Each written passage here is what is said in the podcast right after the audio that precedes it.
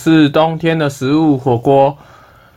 那我今天要来录的播客主题是 YouTube，YouTube 如何经营？当创作者之前，最好先寻找自己喜欢观看的风格频道。那再来是模仿自己喜爱频道创作者的风格，再进行调整。就是调整成你自己个人的风格。整理一下，当然，我现在先提出一些创作要有的基本想法。那第一件事情是要先做整理一下现在频道的类型。你必须要有生活、旅游、开箱、知识、网络课程教学、科技、吃播。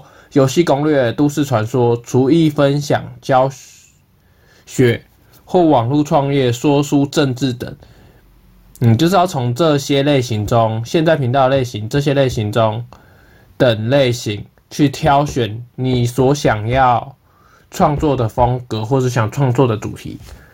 那跟食物相关的流量都较高，这点是我是有观察过，像外国、台湾。亚洲地区或香港地区，就是港澳地区的，就是吃的东西流量都普遍较吃播的流量都普遍较高。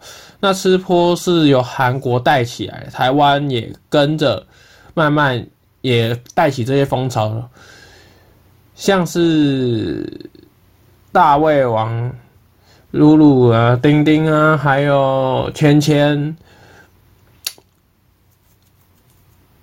的还啊，大陆还有一个大侠哥，他好，他是吃美食的，可是他不是吃大胃王。可是台湾有些大胃王的吃播也是模仿外国，就是吃东西起来的，因为吃东西流量比较高，大家都会有在看，所以就跟随着模仿。那绿眼镜也是吃播起来的。还有一些创作者，有的也是吃播的。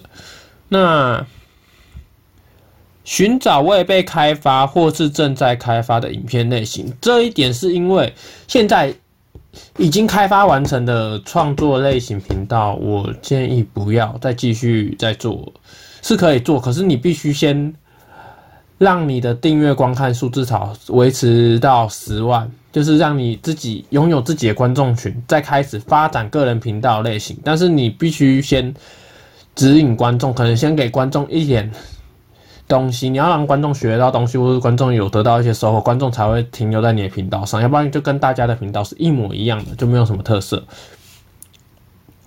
所以你必须影片必须有独特性，才容易让人停留在你的频道上。标题可惊悚，但需要符合主题。就是你的标题可以下的比较夸张一点，但是夸张之余，必须像你的主题几乎百分之八九十八八十到九十是雷同，不能差异性太大，不然以后。观众就不会在你的频道上继续观看你的影片，因为看完影片后就觉得你是标题骗人，或是标只是下下标题吸引人进来。切记勿牵扯政治，政治别跟钱过不去，因为你如果牵扯了政治，你会有很多的争议性的问题，可能让人家不会再想看你的频道，或是惹到一些人身的安全或什么那个。就不知道，因为政治立场这种事情太啰嗦，很多人可能跟你政治立场不同。那如果真的被迫要选政治立场，那看谁钱多，就是现实考量，你谁钱多就跟谁嘛。因为你的频道总是要经营，要有赞助商嘛，那是重要。如果没有赞助商，或没有厂商赞助你，那你的频道就无法再继续。你频道还是要赞助商才能进行。创作时候花钱的时候才不会没有钱可以让你的影片更好，所以这还是钱金钱的考量。你没有赞助厂商，你的 YouTube 频道也很难经营，除非你还要经营其他的网络教学或是一些拍卖等一些线上的那些买卖交易的平台，不然你根本没有办法有盈利。大半的还是以流量跟赞助商为赞助厂商为你的频道收入，还有影片观看的的那个广告。那频道必须不断进步，不然观众会离开你。你如果频道不进步，那你的观众渐渐会离开。大家看到你的频道，如果风格是一直是相同的，没有什么改变，也没有什么新的题材，那当然人家久久会习惯你的频道，就大概是这样，觉得没有什么有趣，也不会想看。但是你也可以是说，你的频道一直是很有趣的情况，就是你拍片的风格都是都是从头到尾都是很有趣或独特性的。那你偶尔出片，你也不要天天出片，因为你天天出片，人家也不会想看。你就偶尔出片，你可能人家也还是会看，也是可以。可是你的频你的影片每次都是有特色的，而不是说就是你每天天天更日更，但是没有特色，人家也是不会去看你的影片。最后是订阅各大类型频道，不论你是否喜欢这件事，是说你所有类型的频道都要订阅，因为他们的创作风格，或许你是要学习，或许你不应该学习，因为你不知，你如果你自己你不学习，有的人就是你看影片底下那个留言就是酸民留言就特别多，大家很不喜欢这风格，那你就是当然是不要学习。可以作为参考，在练习的时候可以作为拍片风格的参考。你或许在以后接业配的时候，你这个风格是可以让你接到业配，就是让你在广告拍摄的时候需求你的戏剧风格，或许需求要有这个风格，那你当下就可以使用。但是如果你没有进行学习的话，就算你是不喜欢的，在你广告拍的当下需要使用这个风格。或是这个方式去呈现，你就呈现不出来，所以才说各大类型的频道你都要订阅，你也试图要模仿跟学习，不论你是否喜欢，因为你讨厌创作者，或许是你要学习他当下创作为何让你讨厌，这就是我刚才讲的那部分，为什么你讨厌你总要只有原因吧，那你就不要跟他犯一样的错。学习所有创作者的优点，并且在任何创作者出事时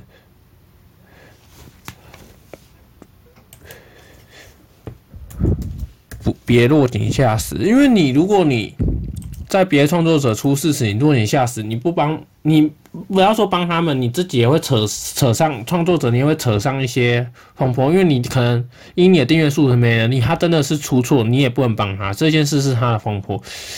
你不关心他就算，你不要在人家出在其他创作者出事的时候，他跟你是同行的时候，你还在落井下石，见不得他好。将你创作时候出事的时候，也没人会理你。创作者的衣食父母是创作平台，点阅的粉丝、酸民、广告商，重点就是其实。点阅粉丝跟广告商，还有酸民，只要他们如果是你流量的广告粉丝跟酸民是你的流量来源，他就会吸引到广告商。但是你的负评如跟流负评留言太多，或是到站太多，你的频道也会，你也不会被 YouTube 宣传的机会降低。所以说，你还是尽量你的负评是少一点，这样你才不会。就你的倒站是少一点，这样你才不会无法曝光。你影片无法曝光，那你流量也不会高。他会用演算，YouTube 会 YouTube 会用演算法的方式让你 YouTube 会用演算法的方式让你的影片进行曝光，所以你还是尽量你是正面的比较多，这样广告商也不叫会想要来接近你。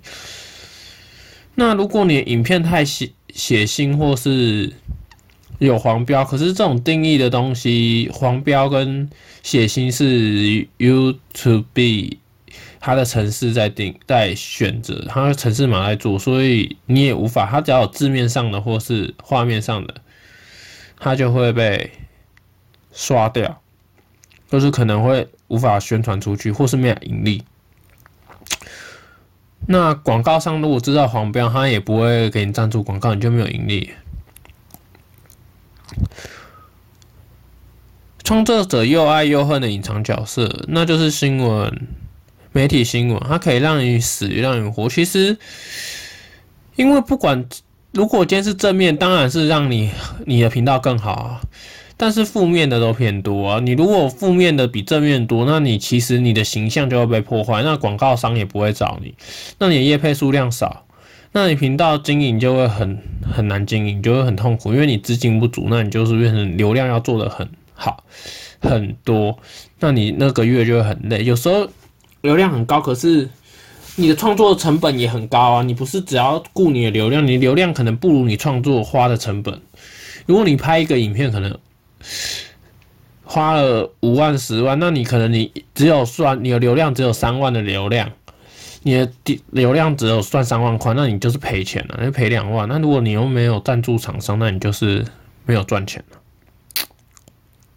所以还是不要不不要得罪媒体，虽然你不得罪他，他可能都会让你死。那你得罪他，你一定是让你生不如死。创作者都会犯错，但只要经营网络创作或者宣传，都会有机会碰到。应该思考错误时候危机处理，以及如何避免错误发生。这件事就是在每一个创作者都一定会有一两则新闻，一阵子有时候偶尔创作者一定会出出发生错误嘛。你在接业配或讲你可能说错话啊，或什么都有可能会有负面新闻，是正常的。但是他的危机处理如果做得好，或许大家还是会责骂、责怪他。但是他的危机处理如果做得好，你应该学习他做好。如果他危机处理做不好，那你就要想，如果这件事发生在你身上，那你要你危机处理要怎么做？要不然，当你自己变成你自己在经营频道的时候，你有一定的流量跟有一定的知名度，你发生错误的时候，你也有可能会上新闻，或是。有可能会被放大显示。那你如果不会处理的话，你今天就是被谴责的那一个。所以这件事应应该是每个人犯错的时候，你应该去想，如果这件事犯错是你，那你要怎么解决？公众人物不是不会犯错，而是因为拥有流量，所以多了一个社会责任。这件事，因为公众人物不可能都不犯错。他也不是神，他只是因为有一定的流量，所以他靠大众赚钱，所以他必须要负一点责任。因为你是靠，就是等于说，所有的观众都是你的老板，那你当然不能得罪你，然后得罪你的老板你就没钱嘛。讲难听点就是这样，不管他是他年纪是几岁都一样。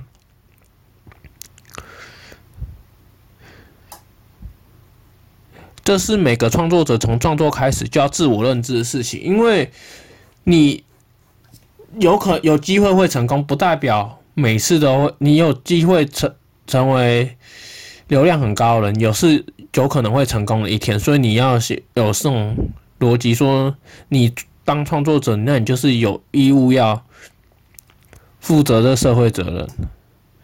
所以真的不懂，可你可以打一些。叫笔者就打以上言论仅供参考，或是本人只分享个人的心得想法。如有问题，请询问专业人员。其实最好的方法是另一种方式，真的需要专业人人员找解答，找专业人员合作也可以。可是这是订阅数高的人才有可能会。能达到。另一种方式就是另一个方法是直接找专业人员跟你合作拍影片。像如果你医学你不懂这些医学知识，那你去找一个医生来跟你合作，其实也是可以。但是价钱要谈得拢啊！如果你你你知名度不好，那你用价钱又谈不拢，他不可能上你的频道啊。这点就是很麻烦的事。那我不知道这样分析对大家有帮助，但是我就是我做我做 YouTube 虽然没有成功，可是我做 YouTube 之前有观察大概一年，也也大概看了三年，看了很多创作者。那我在创就是还创作也删删减减也删很多，后面所有影片也都删掉，因为觉得不够好。我觉得说创作一定要符合基本的，就是你一定音效。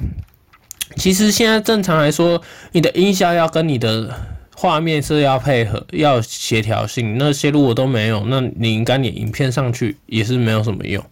基本专业度要够，所以我才没上影片。那希望那这这一个博客这这个主题有对 YouTube 如如何经营对大家有帮助。我是火锅，我们下次见，拜拜。